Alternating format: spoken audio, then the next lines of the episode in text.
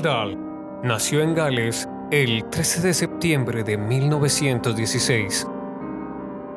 Padre noruego, residió en Francia y definitivamente en Inglaterra y Gales, buscando mercados para sus negocios. Dahl pasó veranos muy felices en Noruega, donde su abuela paterna le contó las primeras historias fantásticas que él recordará siempre. No fue feliz en la escuela, donde destacó en educación física, pero, curiosamente, fue considerado por su profesor de inglés como incapaz de ordenar sus pensamientos. Antes de entrar en la universidad, consiguió un trabajo en la empresa petrolífera Shell y le destinaron a África. Es lo que más deseaba, conocer lugares nuevos exóticos, diferentes a lo que él conocía. En la Segunda Guerra Mundial, con 23 años, se alistó en las Fuerzas Aéreas Británicas. Después de haber podido perder la vida en varias ocasiones, regresó a casa como inválido y pronto le destinaron a Washington como agregado militar aéreo. Fue en este momento cuando Roald Dahl comenzó su carrera como escritor y de forma casual, C.S. Forrester, autor de Captain Homeblower, le encargó que escribiera alguna versión de la guerra vivida en primera persona. Cuando Dahl terminó, Forrester quedó tan impresionado que pronto buscaron un editor. Durante los años siguientes, sus relatos para revistas y periódicos alcanzaron gran renombre. Después fueron llegando sus novelas para niños, como James y el melocotón gigante, y participó en la adaptación cinematográfica de las novelas de Ian Fleming, Solo se vive dos veces y Chiri Chiri Bang Bang, con cuyas versiones cinematográficas nunca estuvo de acuerdo. Regresó a Inglaterra donde fijó su residencia definitivamente y en un sencillo cobertizo del jardín escribió el resto de su obra.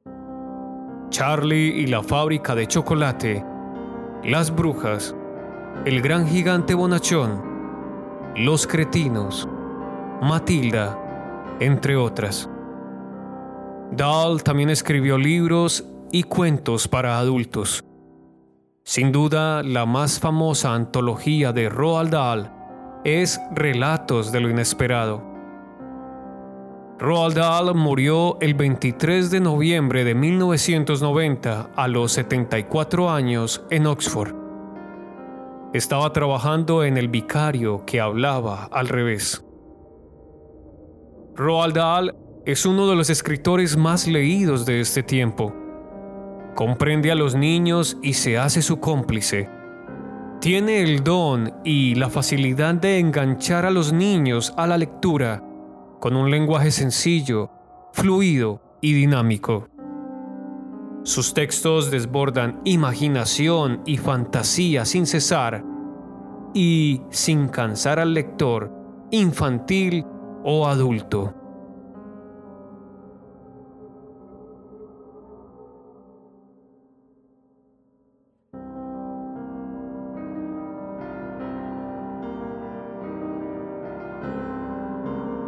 En el capítulo de hoy presentamos el cuento Cordero asado por Roald Dahl.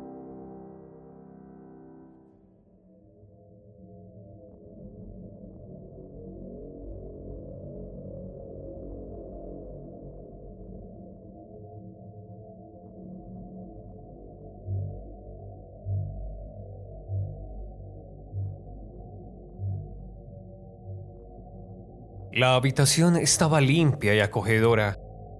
Las cortinas corridas, las dos lámparas de mesa encendidas, la suya y la de la silla vacía frente a ella.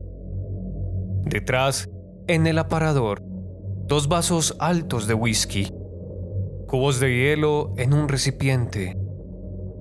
Mary Maloney estaba esperando a que su marido volviera del trabajo. De vez en cuando echaba una mirada al reloj, pero sin preocupación, simplemente para complacerse de que cada minuto que pasaba acercaba el momento de su llegada. Tenía un aire sonriente y optimista. Su cabeza se inclinaba hacia la costura con entera tranquilidad. Su piel estaba en el sexto mes del embarazo. Había adquirido un maravilloso brillo. Los labios suaves y los ojos, de mirada serena, parecían más grandes y más oscuros que antes.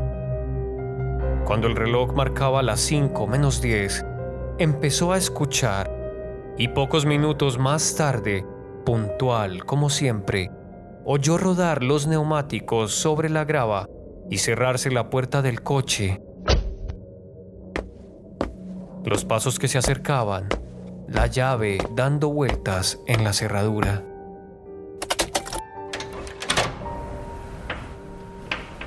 Dejó a un lado la costura. Se levantó y fue a su encuentro para darle un beso en cuanto entrara. Hola, querido, dijo ella. Hola, contestó él. Ella le colgó el abrigo en el armario. Luego volvió y preparó las bebidas, una fuerte para él y otra más floja para ella. Después se sentó de nuevo con la costura y su marido enfrente con el alto vaso de whisky entre las manos, moviéndolo de tal forma que los cubitos de hielo golpeaban contra las paredes del vaso. Para ella esta era una hora maravillosa del día. Sabía que su esposo no quería hablar mucho antes de terminar la primera bebida, y a ella, por su parte, le gustaba sentarse silenciosamente, disfrutando de su compañía después de tantas horas de soledad. Le gustaba vivir con este hombre y sentir, como siente un bañista, el calor del sol, la influencia que él irradiaba sobre ella cuando estaban juntos y solos. Le gustaba su manera de sentarse descuidadamente en una silla su manera de abrir la puerta o de andar por la habitación a grandes zancadas. Le gustaba esa intensa mirada de sus ojos al fijarse en ella y la forma graciosa de su boca, especialmente cuando el cansancio no le dejaba hablar hasta que el primer vaso de whisky le reanimaba un poco.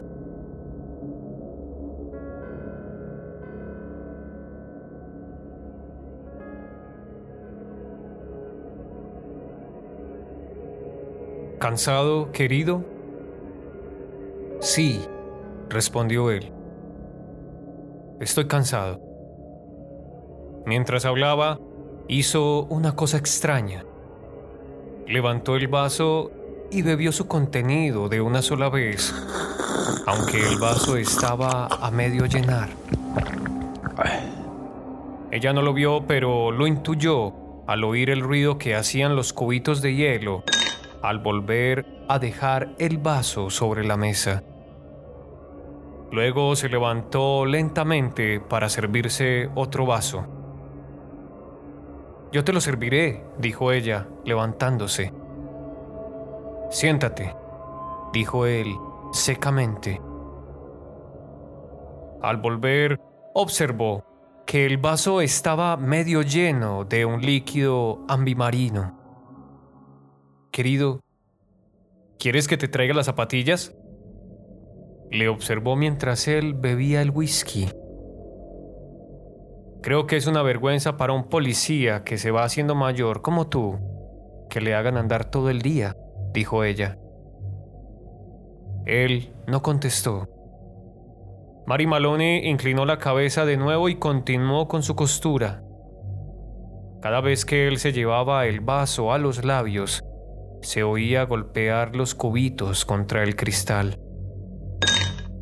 Querido, ¿quieres que te traiga un poco de queso? No he hecho cena porque es jueves. No, dijo él. Si estás demasiado cansado para comer fuera, continuó ella, no es tarde para que lo digas. Hay carne y otras cosas en la nevera y te lo puedo servir aquí para que no tengas que moverte de la silla. Sus ojos se volvieron hacia ella. Mary esperó una respuesta, una sonrisa, un signo de asentimiento al menos, pero él no hizo nada de esto.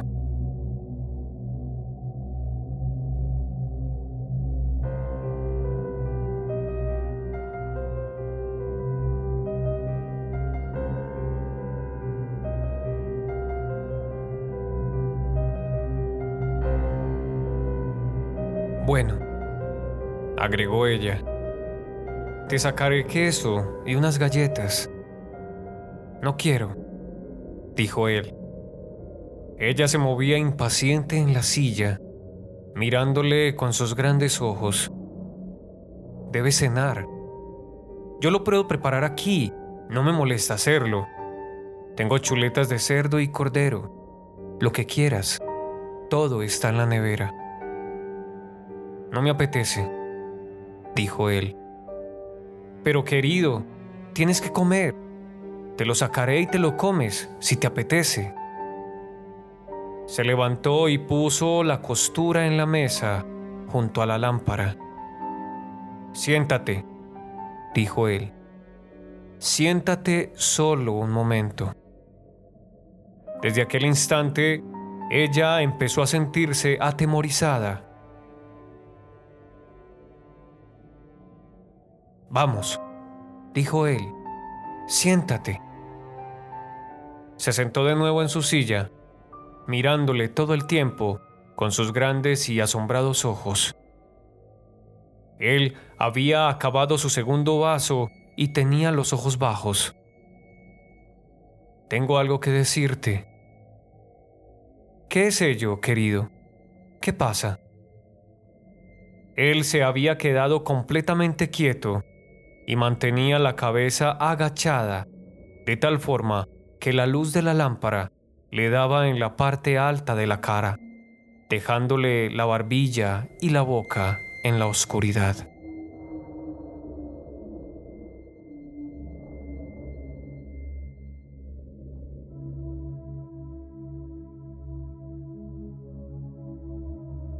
Lo que voy a decirte te va a trastornar un poco, me temo dijo, pero lo he pensado bien y he decidido que lo mejor que puedo hacer es decírtelo enseguida. Espero que no me lo reproches demasiado. Y se lo dijo. No tardó mucho, cuatro o cinco minutos como máximo. Ella no se movió en todo el tiempo, observándolo con una especie de terror, mientras él se iba separando de ella más y más a cada palabra. Eso es todo, añadió. Ya sé que es un mal momento para decírtelo, pero no hay otro modo de hacerlo. Naturalmente, te daré dinero y procuraré que estés bien cuidada. Pero no hay necesidad de armar un escándalo no sería bueno para mi carrera.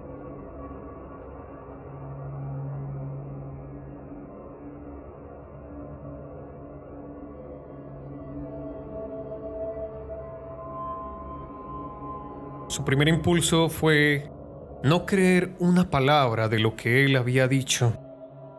Se le ocurrió que quizá él no había hablado, que era ella quien se lo había imaginado todo.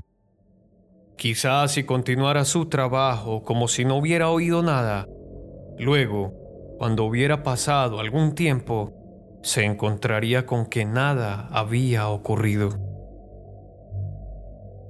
Prepararé la cena, dijo con voz ahogada. Esta vez él no contestó.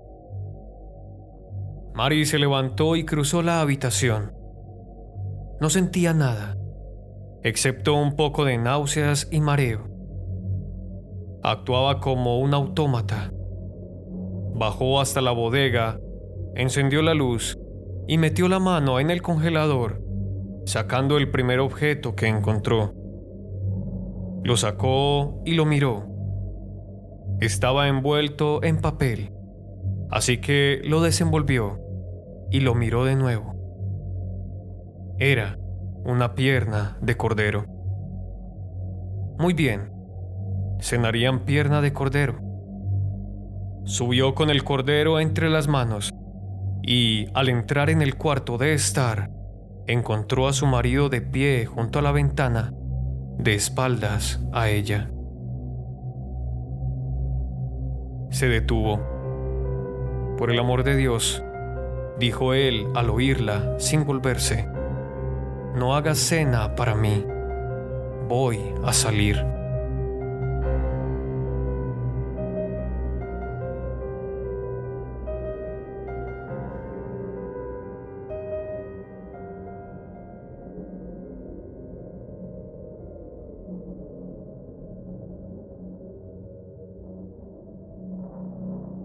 En aquel momento, Mary Maloney se acercó a él por detrás y sin pensarlo dos veces, levantó la pierna de cordero congelada y le golpeó en la parte trasera de la cabeza tan fuerte como pudo.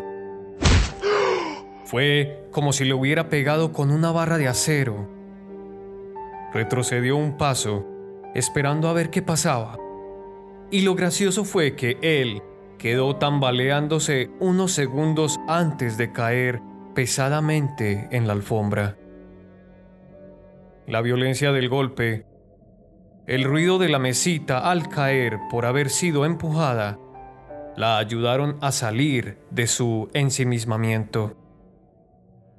Salió retrocediendo lentamente, sintiéndose fría y confusa, y se quedó por unos momentos mirando el cuerpo inmóvil de su marido, apretando entre sus dedos el ridículo pedazo de carne que había empleado para matarle. Bien, se dijo a sí misma, ya lo has matado. Era extraordinario. Ahora lo veía claro. Empezó a pensar con rapidez como esposa de un detective, sabía cuál sería el castigo. De acuerdo, a ella le era indiferente. En realidad sería un descanso. Pero, por otra parte, ¿y el niño? ¿Qué decía la ley acerca de las asesinas que iban a tener un hijo? ¿Los mataban a los dos, madre e hijo? ¿Esperaban hasta el noveno mes? ¿Qué hacían?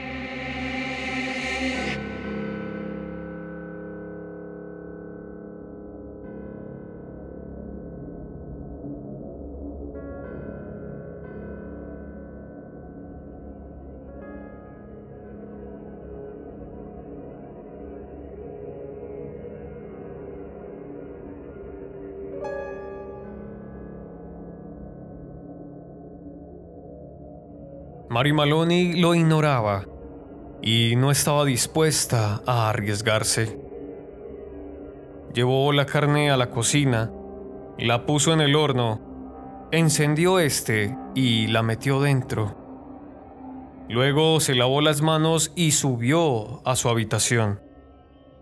Se sentó delante del espejo, arregló su cara, puso un poco de rojo en los labios y polvo en las mejillas.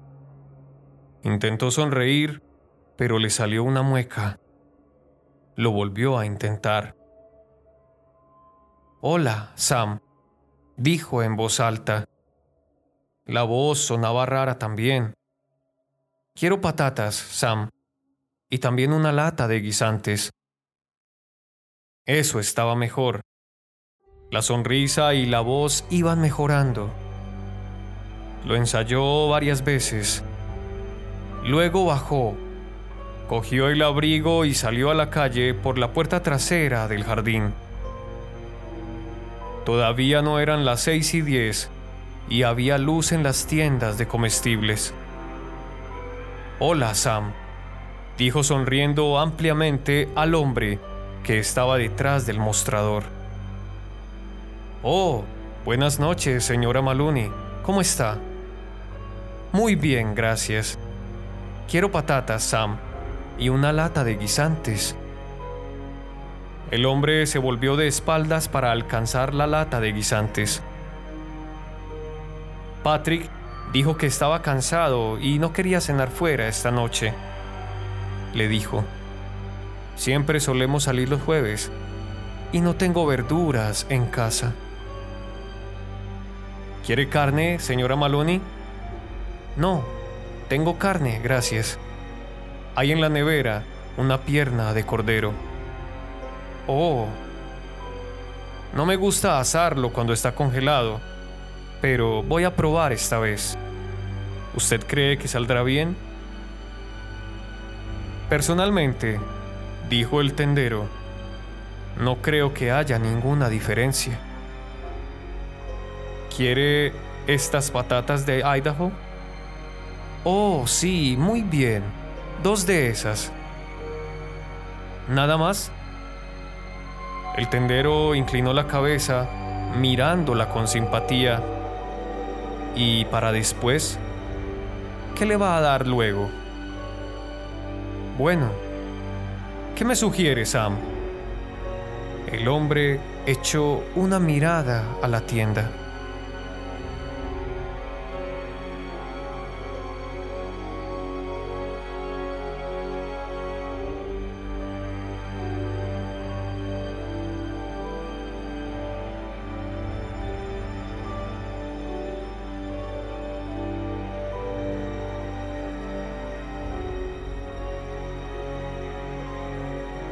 ¿Qué le parece una buena porción de pastel de queso? Sé que le gusta a Patrick. Magnífico, dijo ella. Le encanta.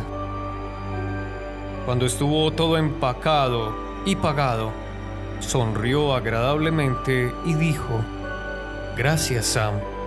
Buenas noches.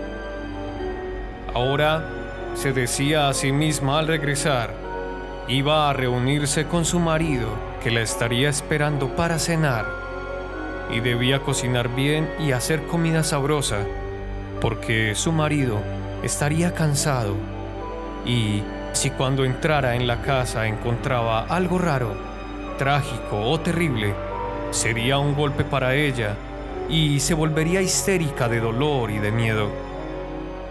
Es que no lo entienden. Ella no esperaba encontrar nada Simplemente era la señora Malone que volvía a casa con las verduras un jueves por la tarde para preparar la cena a su marido. Eso es, se dijo a sí misma, hazlo todo bien y con naturalidad. Si se hacen las cosas de esta manera, no habrá necesidad de fingir. Por lo tanto, cuando entró en la cocina por la puerta trasera, iba cantorreando una cancioncilla y sonriendo.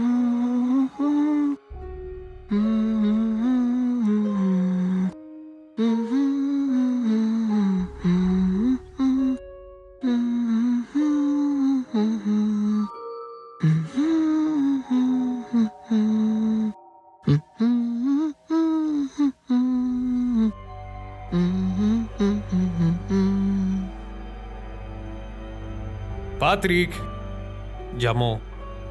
¿Dónde estás, querido? Puso el paquete sobre la mesa y entró en el cuarto de estar. Cuando le vio en el suelo, con las piernas dobladas y uno de los brazos debajo del cuerpo, fue un verdadero golpe para ella. Todo su amor y su deseo por él se despertaron en aquel momento. corrió hacia su cuerpo, se arrodilló a su lado y empezó a llorar amargamente. Fue fácil, no tuvo que fingir. Unos minutos más tarde se levantó y fue al teléfono. Sabía el número de la jefatura de policía y cuando le contestaron al otro lado del hilo, ella gritó, Pronto, vengan enseguida. Patrick ha muerto. ¿Quién habla? La señora Maloney. La señora de Patrick Maloney. ¿Quiere decir que Patrick Maloney ha muerto? Creo que sí, gimió ella. Está tendido en el suelo y me parece que está muerto. Iremos enseguida, dijo el hombre. El coche vino rápidamente. Mary abrió la puerta a los dos policías.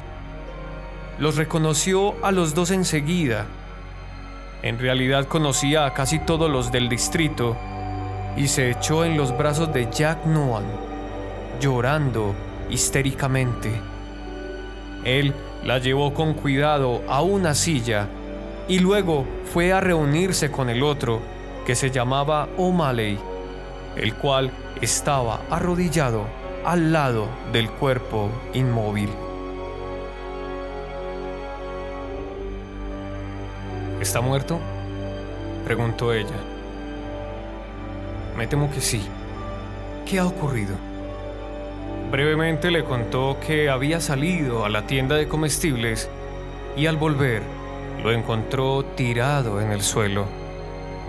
Mientras ella hablaba y lloraba, Noan descubrió una pequeña herida de sangre cuajada en la cabeza del muerto. Se la mostró a O'Malley y este, levantándose, fue derecho al teléfono. Pronto llegaron otros policías Primero un médico, después dos detectives, a uno de los cuales conocía de nombre. Más tarde, un fotógrafo de la policía que tomó algunos planos y otro hombre encargado de las huellas dactilares. Se oían cuchicheos por la habitación donde yacía el muerto y los detectives le hicieron muchas preguntas. No obstante, siempre la trataron con amabilidad. Volvió a contar la historia otra vez, ahora desde el principio. Cuando Patrick llegó, ella estaba cosiendo y él se sintió tan fatigado que no quiso salir a cenar. Dijo que había puesto la carne en el horno, allí estaba asándose, y se había marchado a la tienda de comestibles a comprar verduras. De vuelta, lo había encontrado tendido en el suelo. ¿A qué tienda ha ido usted? preguntó uno de los detectives. Se lo dijo, y entonces el detective se volvió y musitó algo en voz baja al otro detective, que salió inmediatamente a la calle. Parecía normal, muy contenta. Quería prepararle una buena cena. Guisantes, pastel de queso. Imposible que ella...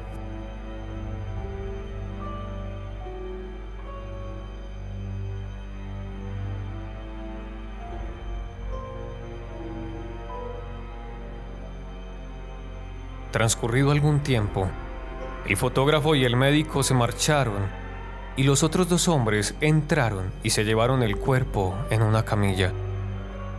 Después se fue el hombre de las huellas dactilares. Los dos detectives y los policías se quedaron. Fueron muy amables con ella. Jack Noan le preguntó si no se iba a marchar a otro sitio, a casa de su hermana, quizá, o con su mujer, que cuidaría de ella y la acostaría. No, dijo ella. No creía en la posibilidad de que pudiera moverse ni un solo metro en aquel momento. ¿Les importaría mucho que se quedara allí hasta que se encontrase mejor? todavía estaba bajo los efectos de la impresión sufrida. Pero, ¿no sería mejor que se acostara un poco? preguntó Jack Noan. No, dijo ella. Quería estar donde estaba, en esa silla. Un poco más tarde, cuando se sintiera mejor, se levantaría. La dejaron mientras deambulaban por la casa cumpliendo su misión. De vez en cuando, uno de los detectives le hacía una pregunta. También Jack Noan le hablaba cuando pasaba por su lado. Su marido, le dijo, había muerto de un golpe en la cabeza con un instrumento pesado, casi seguro, una barra de hierro. Ahora buscaban el arma. El asesino podía habérsela llevado consigo, pero también cabía la posibilidad de que la hubiera tirado o escondido en alguna parte.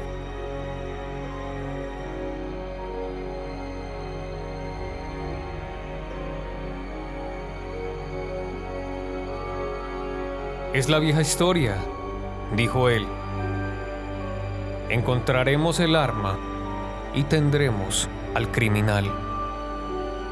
Más tarde, uno de los detectives entró y se sentó a su lado. ¿Hay algo en la casa que pueda haber servido como arma homicida? le preguntó. ¿Le importaría echar una mirada a ver si falta algo? ¿Un atizador, por ejemplo? un jarrón de metal? No tenemos jarrones de metal, dijo ella. ¿Y un atizador? No tenemos atizador. Pero puede haber algo parecido en el garaje. La búsqueda continuó. Ella sabía que había otros policías rondeando la casa. Fuera, oía sus pisadas en la grava y a veces veía la luz de una linterna infiltrarse por las cortinas de la ventana. Empezaba a hacerse tarde. Eran cerca de las nueve en el reloj de la repisa de la chimenea. Los cuatro hombres que buscaban por las habitaciones empezaron a sentirse fatigados. Jack, dijo ella cuando el sargento Noan pasó a su lado. ¿Me quiere servir una bebida? Sí, claro. ¿Quiere whisky? Sí, por favor, pero poco. Me hará sentir mejor. Le tendió el vaso. ¿Por qué no se sirve usted otro? dijo ella. Debe estar muy cansado.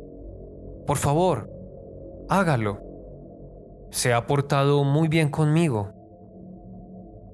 Bueno, contestó él. No nos está permitido, pero puedo tomar un trago para seguir trabajando. Uno a uno fueron llegando los otros y bebieron whisky. Estaban un poco incómodos por la presencia de ella y trataban de consolarla con inútiles palabras.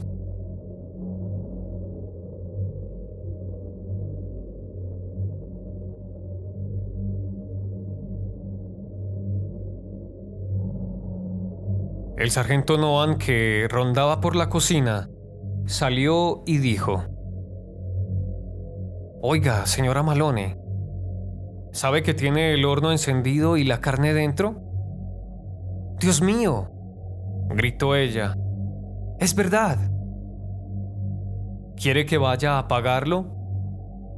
¿Sería tan amable, Jack? Muchas gracias. Cuando el sargento regresó por segunda vez, lo miró con sus grandes y profundos ojos. Jack Noan dijo, ¿Sí? ¿Me harán un pequeño favor, usted y los otros? Si está en nuestras manos, señora Maloney. Bien, dijo ella. Aquí están ustedes, todos buenos amigos de Patrick. tratando de encontrar al hombre que lo mató. Deben estar hambrientos porque hace rato que ha pasado la hora de la cena y sé que Patrick, que en gloria esté, nunca me perdonaría que estuviesen en su casa y no les ofreciera hospitalidad. ¿Por qué no se comen el cordero que está en el horno? Ya estará completamente asado. Ni pensarlo, dijo el sargento Noan. Por favor, pidió ella, por favor, cómanlo. Yo no voy a tocar nada de lo que había en la casa cuando él estaba aquí, pero ustedes sí pueden hacerlo. Me harían un favor si se lo comieran. Luego, pueden continuar su trabajo.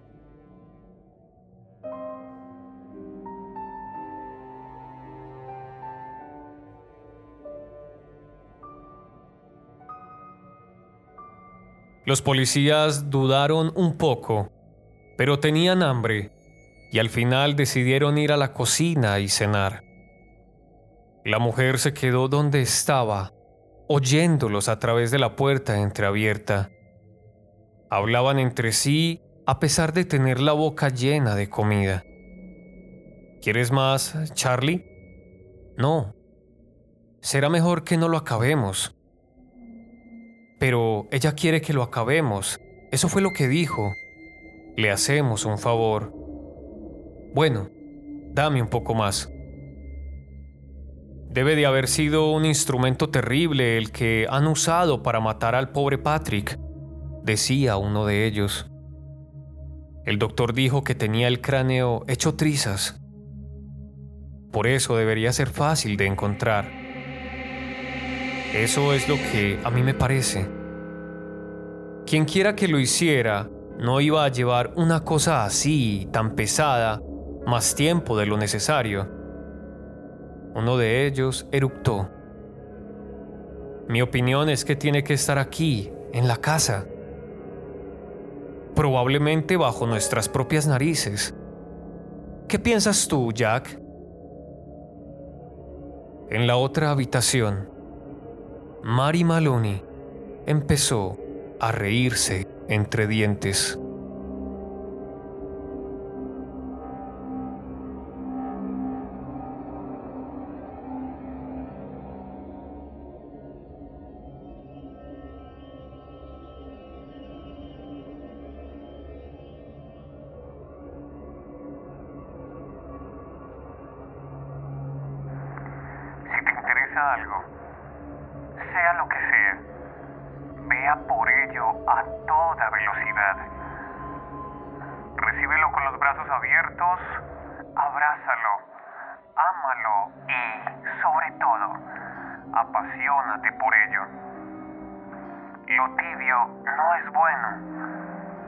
Lo caliente tampoco.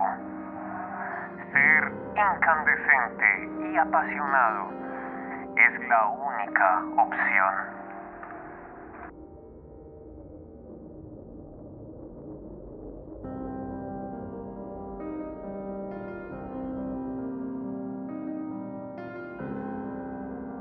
Este fue el cuento Cordero Asado por Roald Dahl. Espero que esta historia haya sido de todo tu agrado. Agradezco mucho tu apoyo dándole me gusta a esta producción. No olvides suscribirte al canal y compartir la historia con todos tus amigos. Nos vemos en el próximo capítulo.